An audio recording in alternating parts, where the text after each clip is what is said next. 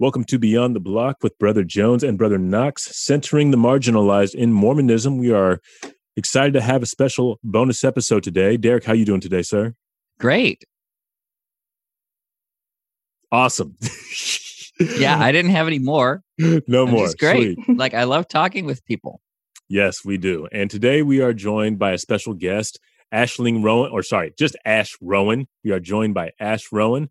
Uh, and Ash is the founder of Gem Stories, an organization that shares the stories of Mormon and Mormon adjacent, trans, non binary, and intersex folks and more folks. And uh, they're also an author and illustrator of books like There's Always Room in My Table. You can find that on Amazon. We'll make sure to put a link to that in the show notes. Did I miss anything, Ash? I think that pretty much sums it up. Yeah. Dope. Okay. So, as we were saying in uh, our little pre-production meeting, you got a uh, you got a mad interesting life, fam, and uh, I'm not entirely sure where where to begin my particular line of questioning, if I can call it that. But uh, I do. I, I think it would be cool to just ask you a little bit more about uh, uh, Gem Stories and what prompted you to begin that ministry and how that's been going for you. Oh, yeah. sorry. We so I myself am non-binary. Um, okay, let's do that. sorry. Um, this is so, for people that are not familiar, but uh, yeah. Now that we have Ash here and everybody else here, and some people that are new to the show here, I'll go first. I am James. Pronouns he, him. One half of the co-host for Beyond the Block. Derek. So I'm Derek. My pronouns are he and him, and I'm also one of the co-hosts of Beyond the Block, and I'm the uh, the com the comedic relief. Oh my gosh. Never gonna get away from jokes. so I am Ashling Rowan. Uh, I just go by Ash for short. I use they them pronouns. Um, I am non-binary, genderqueer, somewhere in that fun umbrella. Um, and I'm also Mormon-ish. I was raised in the church and still trying to explore what that means for me and where I'm at spiritually. But um, that is something that my experiences have led me to uh, creating this project called Gem Stories, which stands for Gender Expansive Mormons. And so that's an umbrella that includes anyone who is transgender, non binary, genderqueer, intersex, um, gender non conforming, and that sort of broadening of what we understand gender to be uh, socially and culturally.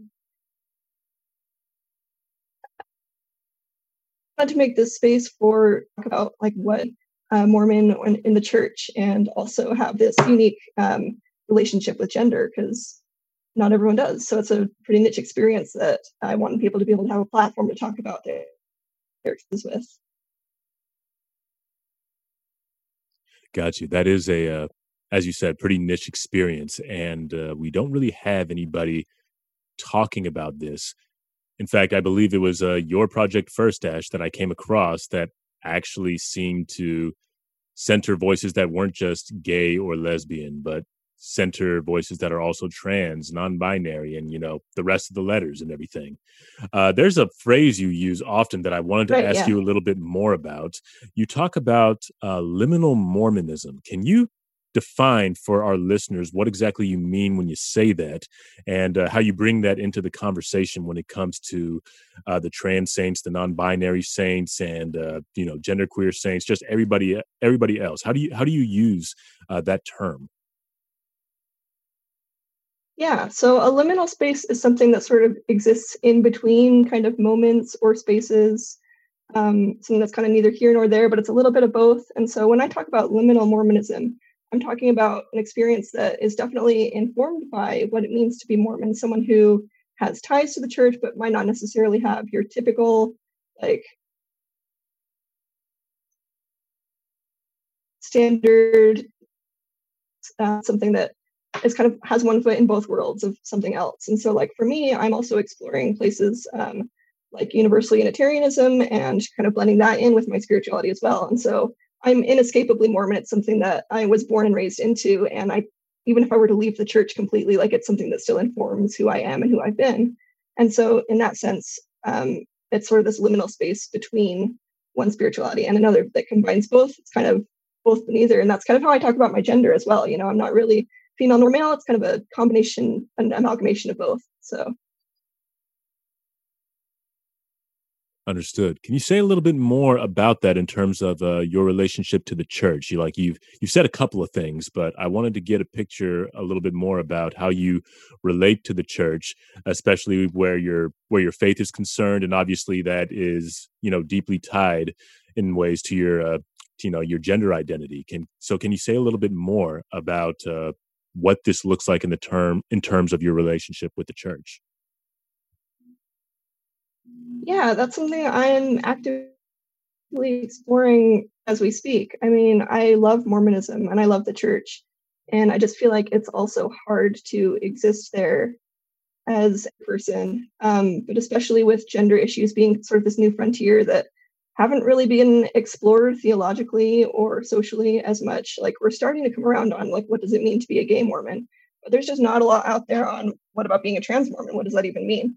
And so it's something that I'm trying to create space for uh, within the church, but at the same time, like I just don't feel fully part of it anymore. Um, especially with updates to the handbook that sort of um, limit what I am able to be and do in the church um, as someone who's non-binary and socially transitioned.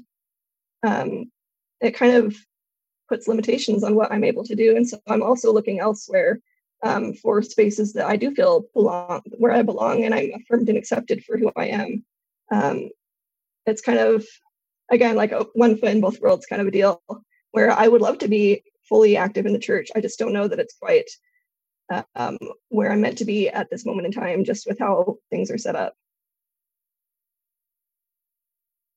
Um, and at the same time, like there is so much from the LDS tradition that I absolutely love. And there's so much about God and about Christ that um, I can't part with. That um, no matter where I go, I'm going to take that with me, um, even traveling through other faith traditions as well. So.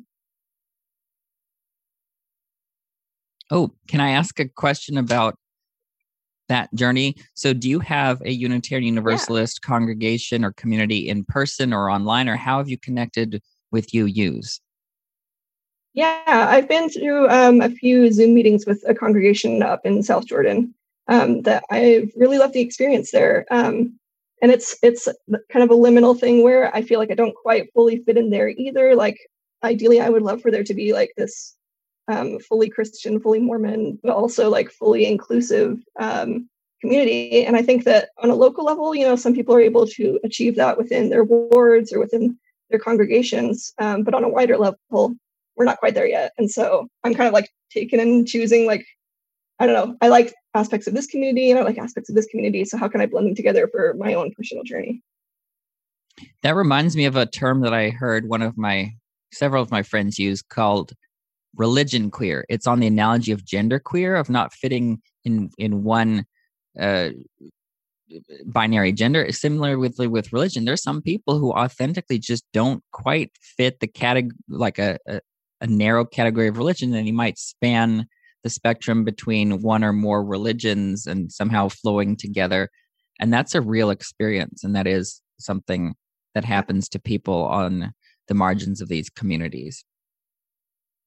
I love that term to describe it because it's very accurate. Like there's so much overlap between what my gender is like and what my spirituality is like. And I just the same way that I get holy envy, I get gender envy, like, oh, I want to present mm-hmm. that way, or oh, I would love to celebrate my faith that way. And so it's really cool to be able to explore and to kind of even within Mormonism, I think we're encouraged to find truth and light wherever it is mm-hmm. and to incorporate it into our own practices. So that's definitely something that I'm an enthusiast of.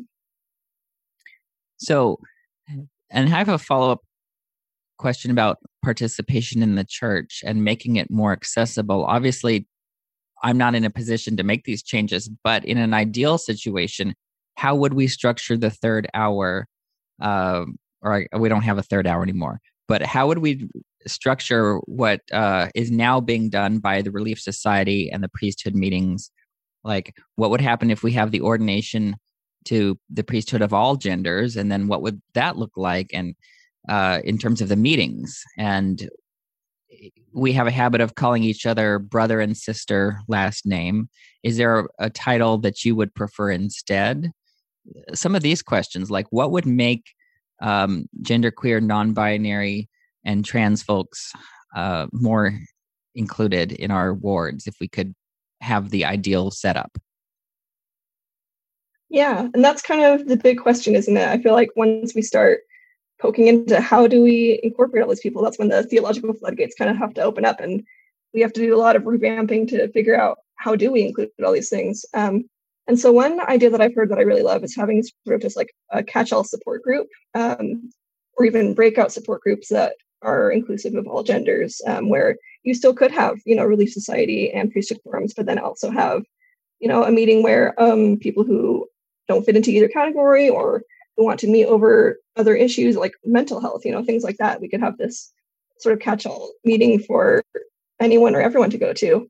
Um, and I definitely don't want to do away with, you know, there is value in having um, places like Relief Society and Priesthood because people do find value and meaning there. And like even in the Relief Society meetings that I've been to, like I feel like I do share a lot of life experiences with the sisters in the church. So I don't necessarily feel completely excluded from it. It just isn't like the perfect fit for me. And so I would love to explore like more options. What could things look like? Um, and one of my favorite callings that I've had in the church is being a ward librarian because it is something that it's just gender neutral. You know, it doesn't matter if I'm man, woman, something else. I can just check stuff out to people in the library and still feel included and useful and part of the community. And so I think there's definitely room to explore um, within our wards and within the temple. You know, like I was able to participate as a witness in the temple. Um, and I felt totally comfortable doing that because it wasn't tied to who like my gender identity at all. It's just something that I'm a person, I'm a human being that can witness these ordinances and make that happen. So um, there's a lot of room to explore these questions and figure out how do we make it more inclusive for people. Um, and again, yeah, like people, some people do like the brother and sister uh, titles. Um, personally, like I don't vibe with that. I really people just call me Ash. Um, it's a little more familiar um, to me and then it doesn't bring gender into it at all but you know you could call someone hey neighbor hey friend hey sibling things like that so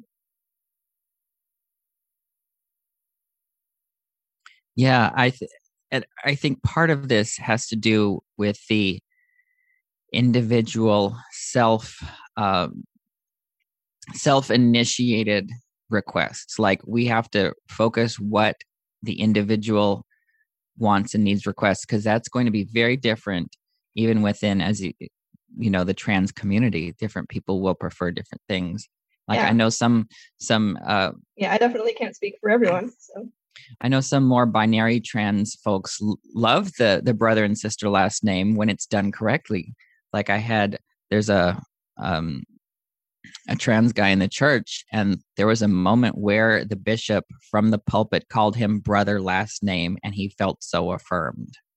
And so there's there's yeah, there's ways that. that, we and we can I definitely use don't want to take that away from people either. Yeah. And it's tough like i said we have to just look at what people themselves because people are, are the best experts of their own journey and their needs and that's what we just have to trust.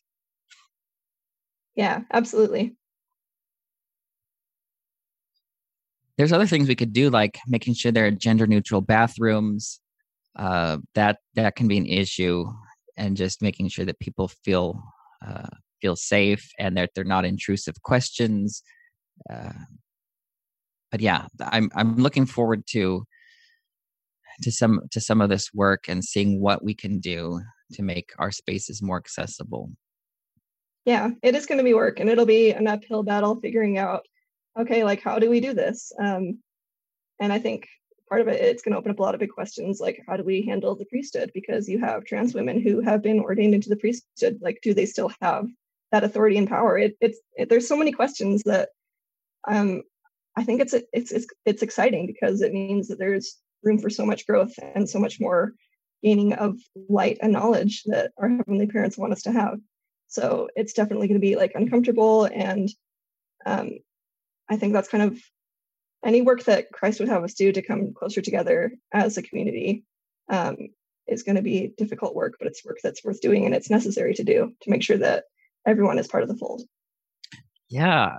As a follow up, I want to talk about because you mentioned heavenly parents. Like, to what extent do you see yes. God as uh, gender expansive or non binary? And the same with Christ. Do you see Christ in ways that are gender expansive? So I definitely see Christ as kind of genderqueer himself. Like some of the terminology and language that he uses, he compares himself to a mother hen. Like he's definitely not um, a binary like masculine, super masculine, and, and especially because he's the savior figure for everyone, and we're all supposed to be able to relate to him and to be able to emulate him. And so, for us as women, you know, who um, is striving to emulate Christ-like qualities, that must mean that um, Christ has feminine and masculine a- attributes that we should all strive to have. Um, and to me, like Christ and God are divine, and so they transcend humanity and these roles and descriptions that we've given ourselves. Like there's just so much we don't know about gender um, in a spiritual sense. We know a little bit like biologically, and there's boxes we've tried to fit things into. But to me, like Christ and God transcend and go beyond all of that. So like why would God be just a man or a woman? Like God to me is everything and nothing and more than we know how to describe in human terms. Um, one of my favorite authors, Madeleine L'Engle, actually refers to God with L pronouns, like Elohim, uh, which, which I think is super interesting just to kind of denotate that God isn't one of us. God is sort of above and beyond us. And uh, I think that has super interesting implications theologically um, because we are striving to be like God, but God is kind of like us. So like it's just interesting. Like, what does that mean? Like, what is gender on a spiritual level? So I like how that opens the door for possibilities for. I mean, obviously, that particular story or that particular theological implication easily opens up the door for uh, all kinds of people to be able to partake of the sealing ordinance in ways that we have not thought possible before because if gender is a construct in you know the way that most people understand it here and it's not going to be that way in heaven or it's not going to be that way in the afterlife then there's already a lot of conversations we can have in terms of full inclusion of uh you know trans folks lgbt folks or sorry lgb folks just it's all in there. And I just really like how this idea of God as uh, somebody who doesn't necessarily conform to our ideas of gender or sex is one that is able to include pretty much everybody. I really, I really like that idea, and I'm really glad you shared that. Yeah, exactly. I think there's um, there's a narrative out there that like, oh, well, I'll be converted into like straight white people in the afterlife, and that's definitely not going to be the case. There's so much mm-hmm. room for diversity that we've just barely begun to scratch the surface of because we are in this limited mortal understanding of existence. And I think we're going to be shocked at how different things turn out to be and how much more room there is for for diversity and for just things to be mm-hmm.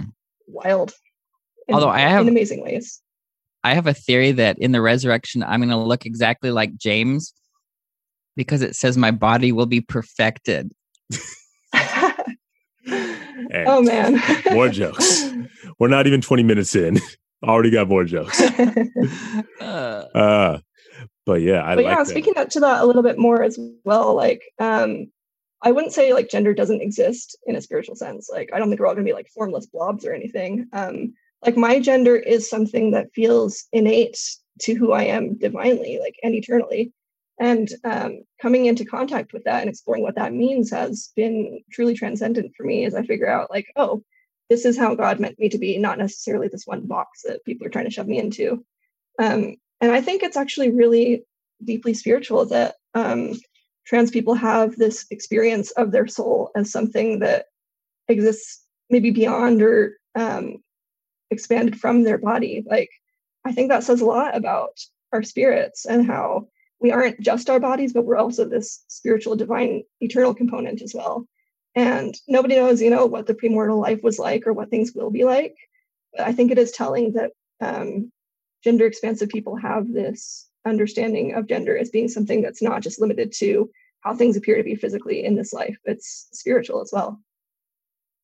I want to hear a little bit more about that because uh, one of the things we wanted to talk about was this experience of uh, being trans or trans identities or non binary identities in general, those identities and living into them as faith in action.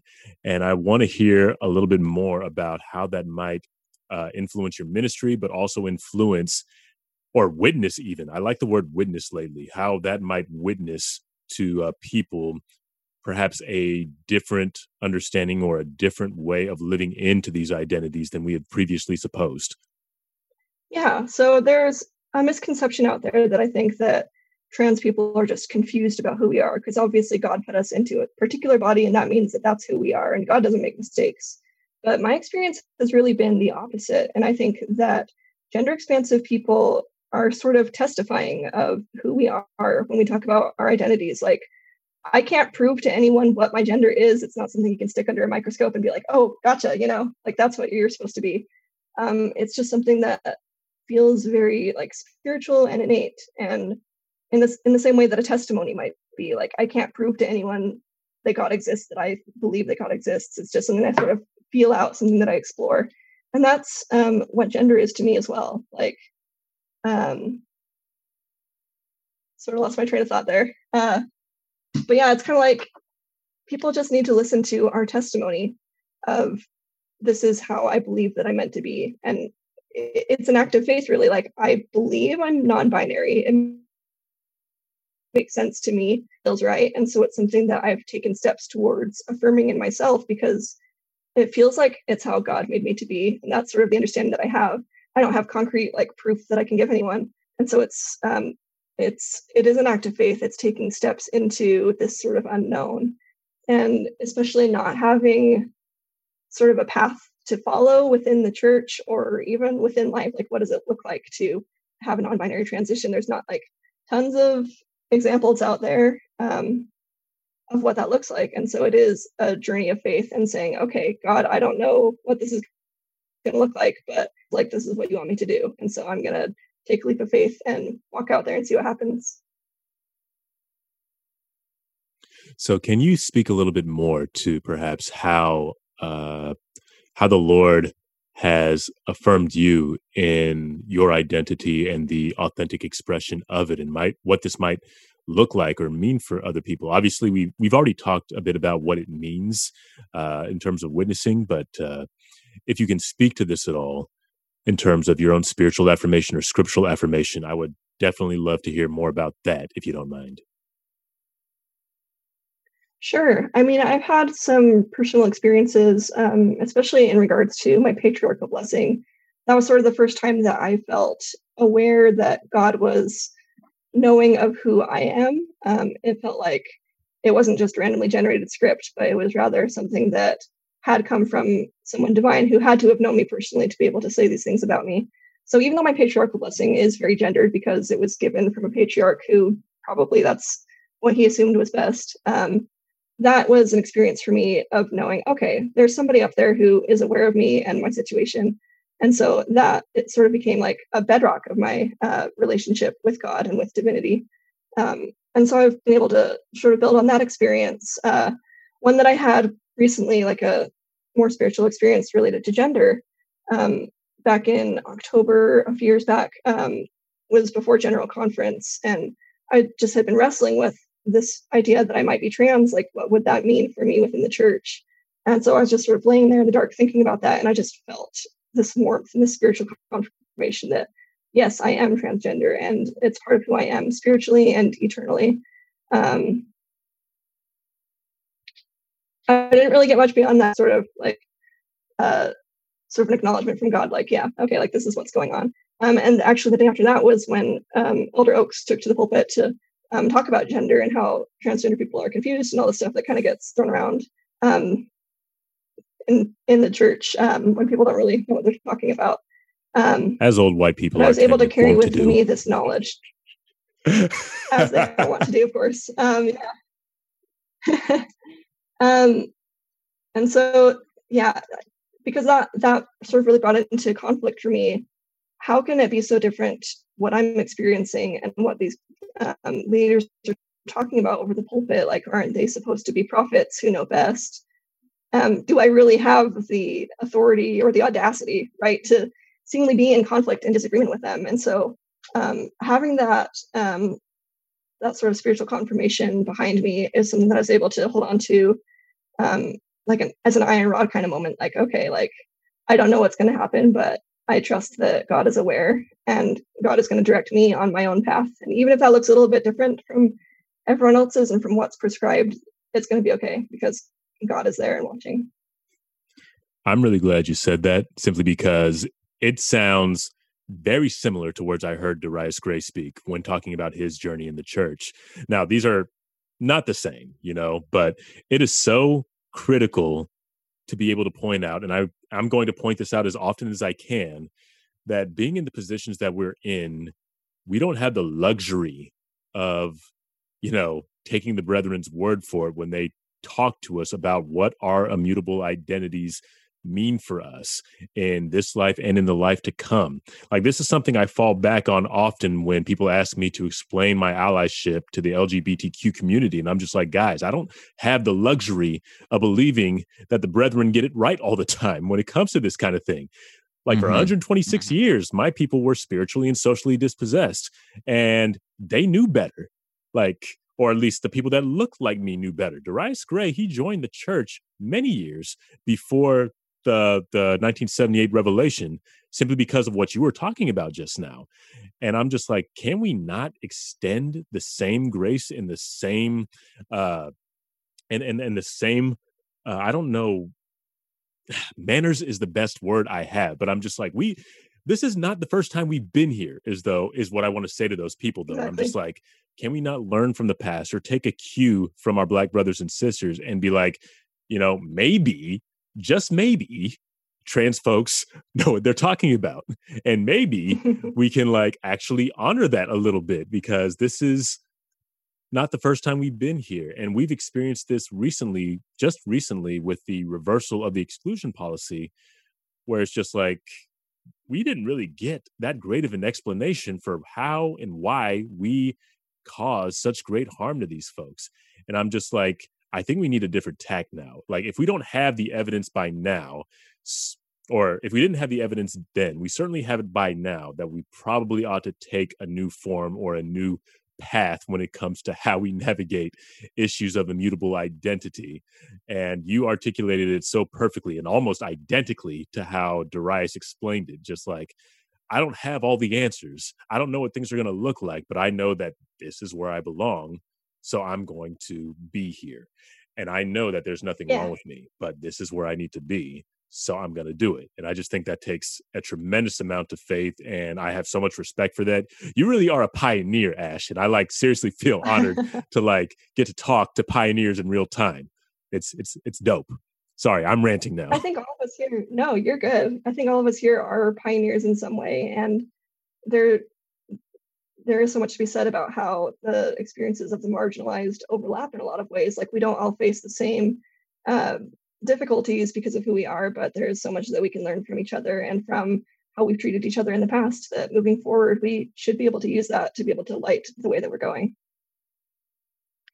Yeah, I mean it's what. Just, speaking of pioneers, I think about how all these all these people dress up and, and do this whole trek thing and they they role play as as pioneers crossing the plains. I'm like, why are you dressing up like a people facing hardship when you could just listen to the people facing hardship today? Ooh, right.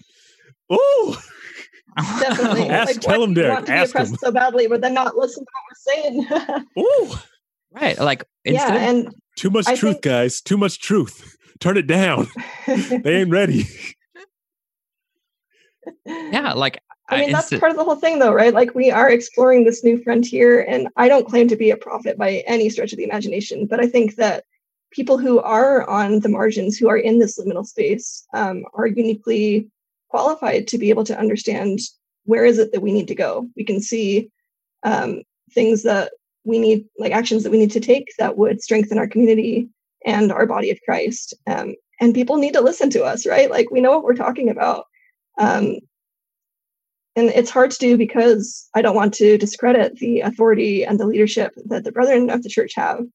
Um, but at the same time, there is a lot of prophesying that's happening at the ground level that is just being disregarded because people assume we don't know what we're talking about or we're just heathens, right? Like, how could we be in tune? But how could so we know we our own experiences? Wow, you know, I'm so curious. and so, Ash, I'm curious about if you've ever considered reframing it to say it's actually the cisgender folks who are confused because cisgender folks have never had to think about their gender in a reflective or thoughtful way more than like two seconds in their life. And they may not, they don't even realize they have a gender identity until they meet trans folks, right? So maybe you are absolutely right. Yeah. Um, I mean, gender is something that before we're even born is forced onto us, right? Like we get an ultrasound and look at the baby, like, okay, this baby must be one of two genders. Those are the only options. Like that's not even scientifically accurate, but it's something that we all roll with as a society. It doesn't make sense. Like I think that gender expansive people are here to challenge these outdated views and to move us forward into the future and that's something because um, i'm autistic as well and so that's something that we joke about like maybe it's neurotypical people who don't know how to socialize because you know they just have these rules that they follow that don't make any sense like and we're the ones who are supposed to be the weird ones like that doesn't mm-hmm. make any sense mm-hmm. i think about that all the time we were talking about uh, neurodivergence just now we were yeah um I think there is something to be said though about cisgender people just kind of take things at face value like oh, okay i guess i'm a girl. I guess this is what i have to do now and who i have to be. Whereas trans people have had to have this intentionality about gender. We've had to deconstruct it and take it apart and what does this really mean? Is this who i want to be? Is this how i am? And that's something that like a lot of people just unconsciously will go their whole life and just accept okay like I'll roll with what you said I am, um, rather than taking the time to like really dig in and examine the root of those beliefs, which I think can be said for faith as well, right? Like if you want to have a truly meaningful testimony and a deeply personal relationship with scripture, with the gospel, you kind of have to get in at the root and be like, okay, this is what people are telling me is true, but is it what I really believe? Um, how can it be different? How can it be better? And this gets back to the authority of the prophets and the apostles because given this framework the answers you get are limited by the questions that you're able to pose. And if cisgender people haven't even thought about these things before they may not have the language to ask. I'm, i don't want to let them off the hook because that's not okay. There's no excuses for for transphobia.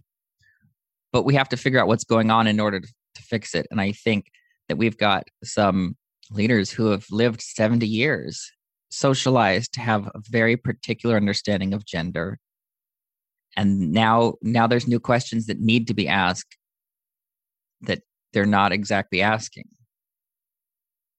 and so i think that's a Definitely. way of and that is a on. big driving force behind sorry um, that is a big driving force behind why i wanted to start the gem stories project is so i could get at the heart of what are the issues that gender expansive Mormons are facing? Like, what are the questions that we have, the struggles that we're going through, and just kind of get it out there so people can begin to have an understanding. If you haven't lived through it, it's hard to be able to relate to it, but just having us be able to talk about it in our own words, I hope will be able to give people a little bit of understanding, a little bit of, of a glimpse of what what it's like. Absolutely. Hopefully some empathy too, because like you know, there's something about being able to listen to the stories of people as they themselves tell them that is a catalyst for so many people. Like I know it was that way for me, and I know that it's a lot way for a lot of other straight cisgender white folks is when they finally get to know somebody or meet somebody or hear the story of somebody who is directly affected by these things that we have such, such strong opinions on yet don't affect us that is when you know actual mm-hmm. change can take place because now we're able to attach faces to the oppression. And you know as unfortunate and regrettable as it is this is something that i see in terms of differences between a black community and the lgbtq community. Like as soon as people have children or relatives that are directly affected by uh, lgbtq phobia then they realize that the rules have to change or society has to change because no one's going to treat their loved one that way um, but yeah, I, I, do like this idea that making sure that those stories, and this is one of the reasons I really appreciate the work that you're doing, is because it gives people an opportunity to put, you know, actual bodies, actual people, actual personalities behind the experience in ways that humanizes them. And I hate using that word in this way, but I'm just like, there's only so much you can do or so much learning you can do so much reading blogs or listening to podcasts online that you can do before actually hearing an actual person. And that has to be the thing or ultimately ends up being the thing that changes a heart is being able to have a relationship or hear a story.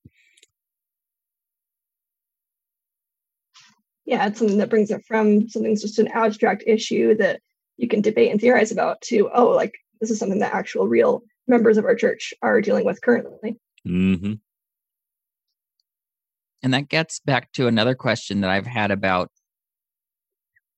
the role of reaching out and making sure that we center the marginalized because in the LGBT community, typically people on all sides of the issue instinctively focus on the LGB folks. It's you look at the church websites, or the anti gay stuff, you look at the pro gay stuff, it's all about the gay experience or same sex attraction.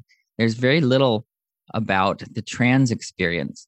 And my view is that when we do LGBT activism, we should center the T and let LGB be the afterthought rather than the way it is now, where people talk about the LGB experience and then maybe squeeze in a little bit of trans. They may say the T but not really mean it. But I think if we if we uplift trans folks, then we uplift everyone in the LGBT community. So how do you think we could do a better yeah, job and- of centering trans folks and not focusing on handsome gay white man, which is what I am, but that's what the church focuses on. yeah i think unfortunately it's sort of a microcosm of society at large right? Like that's just kind of how things are. We kind of tend to listen to the white male voice um, to the detriment of all of us because that is such a small fraction of what the actual lived experience is. And so definitely i think um, that the more that we listen to gender expansive people the more it's going to help everyone. Um, because a lot of questions for trans people are also wrapped in up in um, how do we treat women in the church once we start asking questions about gender and the priesthood, um, that's gonna that's gonna be an issue of feminism as well. And so that's the reason these all have to be interconnected and intersectional. And even going beyond that, like it's not just trans people who are shafted, but intersex people as well. Like they barely get any acknowledgement whatsoever. And that's another huge issue that um, is kind of related into all of this, but it's something that has to be acknowledged as its own thing as well. Big time. I heard somebody named Peter Tatchell once say, like, just going back to your comment on uh, the feminism piece, he said something along the lines of when it comes to our our trans activism or our gay activism that we got to be feminists first before we are LGBTQ activists because there's not going to be any lasting emancipation for uh, LGBTQ folks without the full emancipation of women. When it seems that the uh, underlying issue of a lot of LGBTQ phobia seems to be misogyny and patriarchy, gender treason, as Derek has explained it to me before. Just this idea that people are not minding their place in uh, the gender hierarchies. So I really like that you brought that point out. And uh, yeah, it's just something I've never thought of in terms of my own LGBTQ activism. I don't say near enough things about women. I don't cape i don't cape as hard as nearly as hard as i ought to for women. And i just realized that if my activism is going to be any kind of uh, right then it has to operate from that framework that you just mentioned. Absolutely yeah. And i think that's part of why it's so important to get out there and broaden our lenses as much as possible because all this systemic oppression kind of ties into each other and all these different groups um, have different dynamics that um, need to be honored in different ways, you know, like the disability community as well. Um, we have things that we need to learn from everyone. And so the more that we are able to listen to um, a huge variety of people, the more we're going to realize how many issues there are that interrelate and overlap with each other. And then we can work on, okay, how do we tackle this? And how do we start dismantling um, these structures that are hurtful for all of us? Intersectionality is hard. and it takes a long time. It's so mm-hmm. hard, but yeah, but like that's what we're here to do, right? Like it is hard work, but it's sort of the whole point. Yeah, and obviously that's so relevant for our autistic friends because that impacts everything about church, like the social and emotional components to the whole church experience is tied up with a whole bunch of layers that that aren't inclusive of people who are who don't fit the norms supposed and norms. expectations yeah. Supposed norms is a great way to put it because it's something that we sort of accept as normality when really like none of us fit into that in one way or another. Like we all have different ways that we interface with reality and with existence that are unique to each of us. And so yeah there's so much to be said about how the church is structured around people who are extroverted and outgoing and the the molds that we've built around it that most members just don't fit into. And i think a lot more than we realize don't fit into um, the way that we're trying to make people fit in. Hmm. so we've talked about just about everything on this list but uh i don't know. We haven't really talked a lot of we haven't really talked a ton of policy and i don't know how much we want to talk about that right now.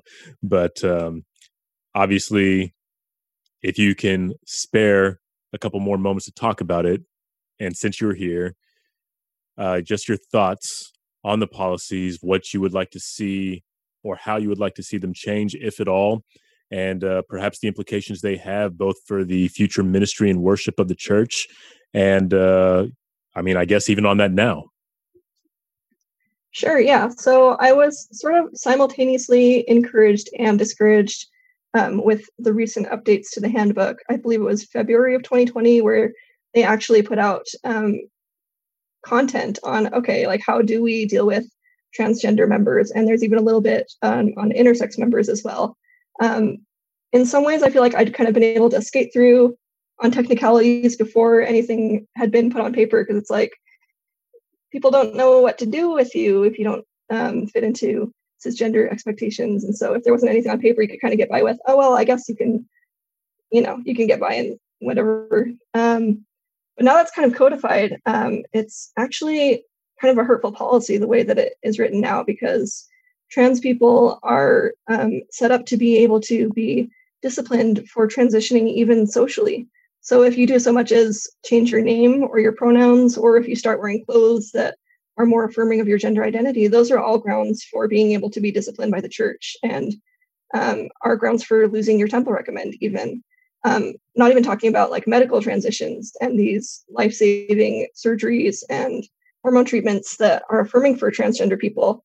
If you do something as impermanent as socially transition, that still is grounds for church discipline. Um, so there's not really any leeway right now. Like um, you, they say that you know you can be baptized, you can be a member of the church, but you're not going to be able to fully participate if you act on being transgender in any way, right? It's the new like you can be gay, but don't act on it. Just um, there's not there's not a space left for us. It's like how are we supposed to be able to um, follow this path that God has laid out for us and be true to our intrinsic identities if we're going to face discipline for it? Like um, there's no room for us basically. Um, and so i think moving forward we have to be able to let trans people be trans right? Like just take our word for it that, that we're not mentally ill or confused that we're doing what we truly believe is how we're supposed to be how we see ourselves. Um, and like the science is out there right that gender affirming treatments save lives. They improve mental health. And so it, it seems so cruel to me to treat these as um, aberrations, as sins that need to be dealt with, rather than something that is necessary to take action on to save our lives. Really should be that simple. Wow, there's a yeah. there's a lot of, of real stuff there. I'm curious if you have um, anything you suspect about what they're afraid of, like the people behind these policies what what would be the harm in people presenting and identifying as their gender and flowing through the church as the gender they know them i don't see how they would be hurt like what do they have to lose by that? What are what are they afraid of? It doesn't hurt me like someone someone else's gender identity that doesn't hurt me in any way so what are they afraid of? I think there is a lot of fear mongering about it. If you listen to all the arguments that people make about oh, like trans people in bathrooms, how is that supposed to work out? Or trans people in sports. It's um, a lot of fear that trans people are predators or that people are going to somehow take advantage of this. Like, people are afraid that men are going to go on hormones and pretend to be a woman so they can go into sports and dominate the playing field, right? But that's just not an issue that even needs to be worried about. Um, it's sort of a bogeyman that, that, people are afraid of happening, but it's not even really a possibility. Um, I think that there are, it's an uncomfortable area because once we start um, trusting trans people to affirm themselves, then it does open up questions of, okay, well, how do we handle trans women who've been ordained to the priesthood and things like that? Like, that's going to open up some hard things that we have to tackle. And maybe there's some resistance to change that's happening there as well. Like, we don't want to upset the status quo because it makes sense to us. And we don't want to dig deeper and realize that there's more work to be done and more understanding to be had. Um, but a lot of it is just um, coming from fear and misconceptions that trans people are mentally ill or predators, like things that have all been said about gay people before too. That so we're slowly starting to come around on, oh, okay, like it's okay to be gay, that you're born that way, and things like that. Um, but it's still such a new frontier for trans people that the same arguments are coming up again and again that we've heard before that have been used to discriminate against and oppress gay people as well. Right. I, I also imagine that they they're afraid of the their world not being pretty anymore. Like they grew up in a time where yeah. men were manly and women were feminine and everything had its place and everyone had their gender roles and it was all nice and pretty. I mean, pretty in there. I don't think that's pretty. I don't think I don't think that's pretty. It, it was makes sense to, to be them. pretty, but yes. But they may be shocked by by stuff that doesn't fit with their subjective completely biased view of what things should be and i think that's really tough for them. Um, not that that's an excuse but i i think that's got to be a large part of what their assumption is. Mm-hmm. it is definitely a lot easier to assume that everything can just be neatly categorized and that you can look at someone and know oh like that must be a man because they look manly. And once you start um, breaking that down and realizing that it's so much more complicated it does get scary and messy and it's it, it really illuminates how much work we have to do to be able to um, start to understand one another. I also just wanted to say that this kind of thing isn't necessarily new in terms of people looking at something that doesn't fit the way they are accustomed to looking at things and then coming up with an explanation that oppresses those people who don't fit in, like slavery or the institution of race. Like racism came before race. Like they needed to invent this category of race so they could justify the maltreatment of black and brown people. So, like, this idea of, you know, turning into sin something that we don't understand because we are simply not accustomed to it or because we're just not used to people expressing themselves this way, or we simply don't want to look at ourselves as the sinners we are because we don't like it. Like, I mean, this is a tale as old as time. And, you know, I'm just glad there's people like Ash out here who are drawing attention to it by, you know, making sure these stories get told and making sure we have opportunities to, you know, have these conversations and see these stories and see the effects that our problems with other people's lives that we don't understand has on, has on them.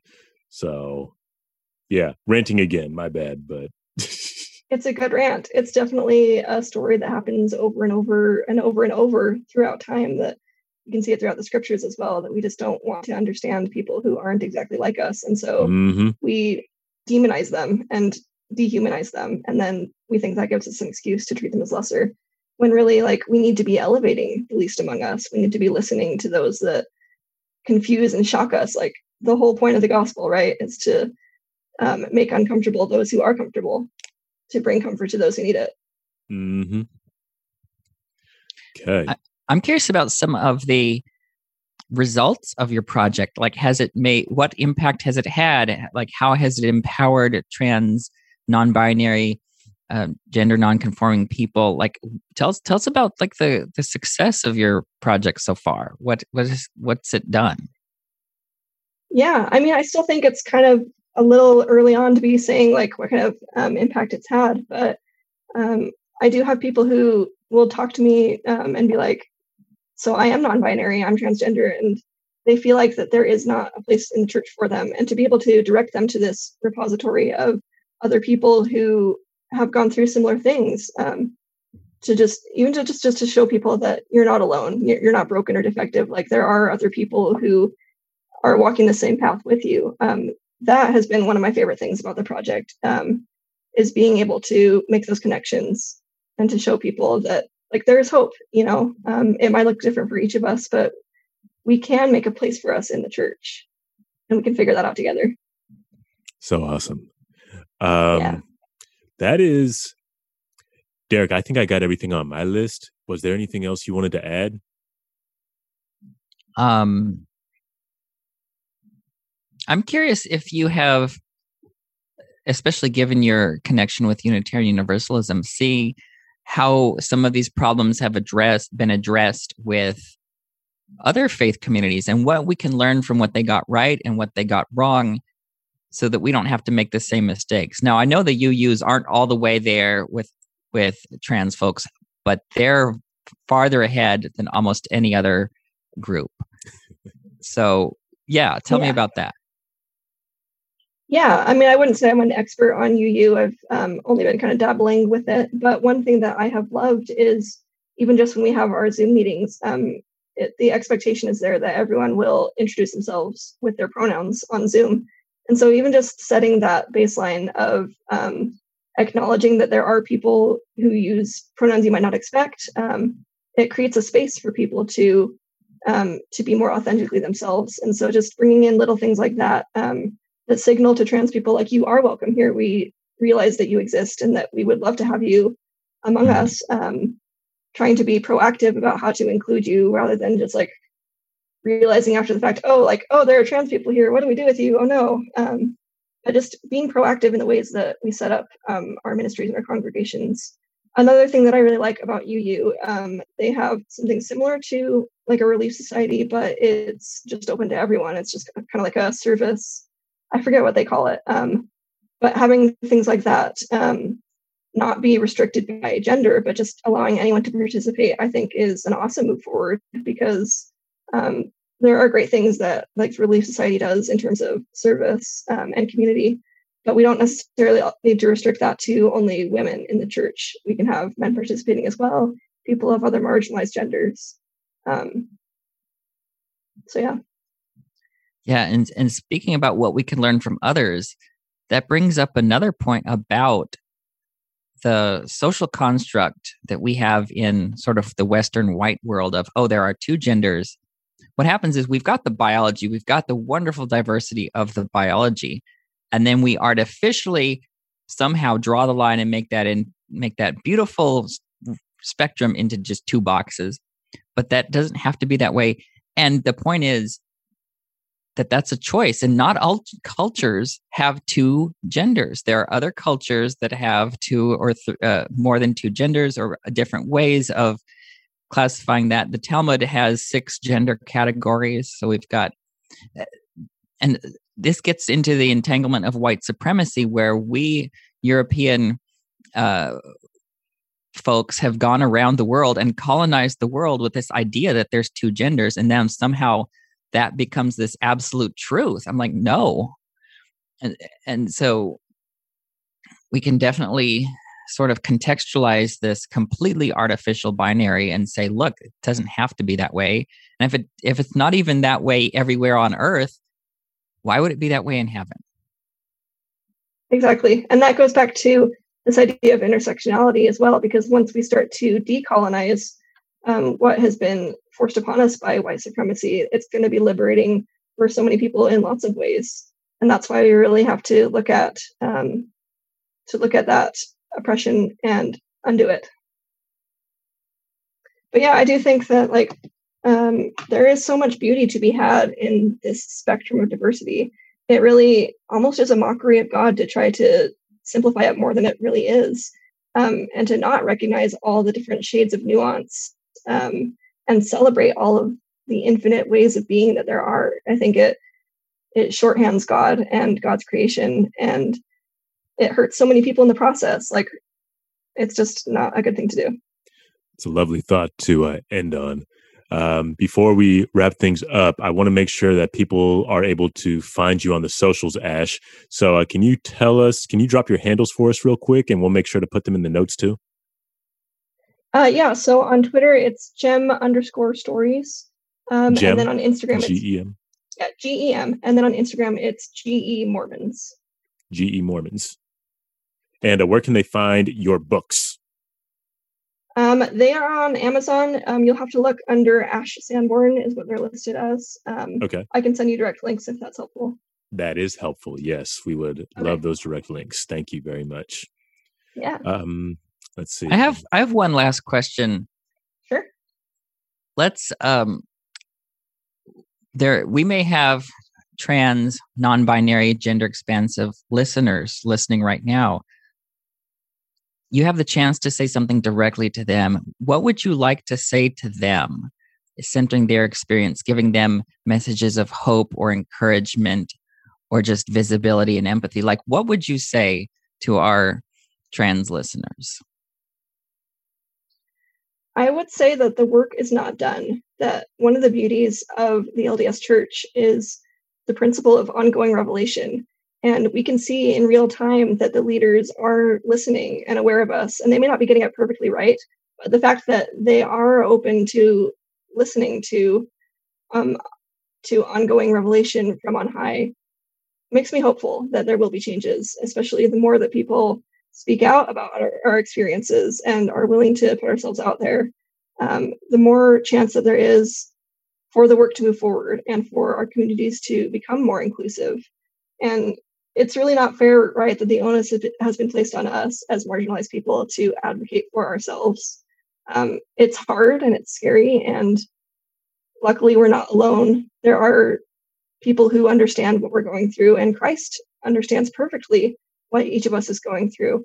Um, anything to do with my gender, um, with my thoughts on my frustrations on the church, like Christ gets that, and that has been a rock for me as well.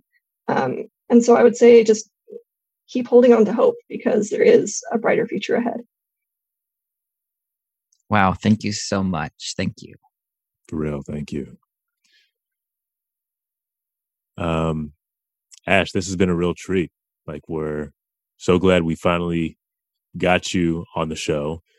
You're one of the first people hey, I. I'm honored to be here. So, yeah you're one of our earliest fans and uh, followers of the show. So, like, as soon as we discovered that, you know, we were attracting people that were doing such important work, it was just a huge validation for the kind of work that we were doing. And uh, in a weird way, to me, this kind of feels like, you know, our journey as Beyond the Block is coming full, full circle in a way because we finally get to see faces behind the people that have been with us from the jump. And it's, uh, you know it's a real treat to see that you're still out here doing this work that you are still unapologetically doing you and uh you know that you're that you're giving folks hope and that you're giving folks reason to stay and be their authentic selves and all their glorious gender queerness and also in their mormonness. Like it's a it's a wonderful thing to see. So thank you for you know sharing that with us today and for doing this work that you do thank you for being you and for being doing the work that you're doing because I would say it's mutual that I've been just as inspired by the work that you guys are doing. And so I think if we're able to lift each other up, we can keep doing this difficult work that he's doing and we can make the church better and more inclusive and just a better place for everyone. Yes, yes. Um, so yeah, one more time. Those uh, handles one more time were gem underscore stories on Twitter and GE yep. Mormons on Instagram? On Instagram, yeah. All right, yeah, awesome. Um, and then the website is Trans Saint Stories. I'm hopefully going to transfer that over to Gem Mormons as well. But transsaintstories.com is where you can find the actual stories as well. Sweet, sweet. And that's the web. Okay, and that's the website. We'll be sure to put that in there too. Until you buy the domain for whatever you want Gem yes. Stories to be. Exactly. All right. Do we miss anything, Derek? Is there anything else we got to put the people on to uh, for Ash? I don't think so. All right. Neither do I. Well, uh, Ash, stay on the line. We're going to go ahead and end the episode and then we'll debrief. But uh, thank you very much for joining us on Beyond the Block today. And uh, we look forward to seeing all the great things that you do. Thanks so much for having me. It's been an honor.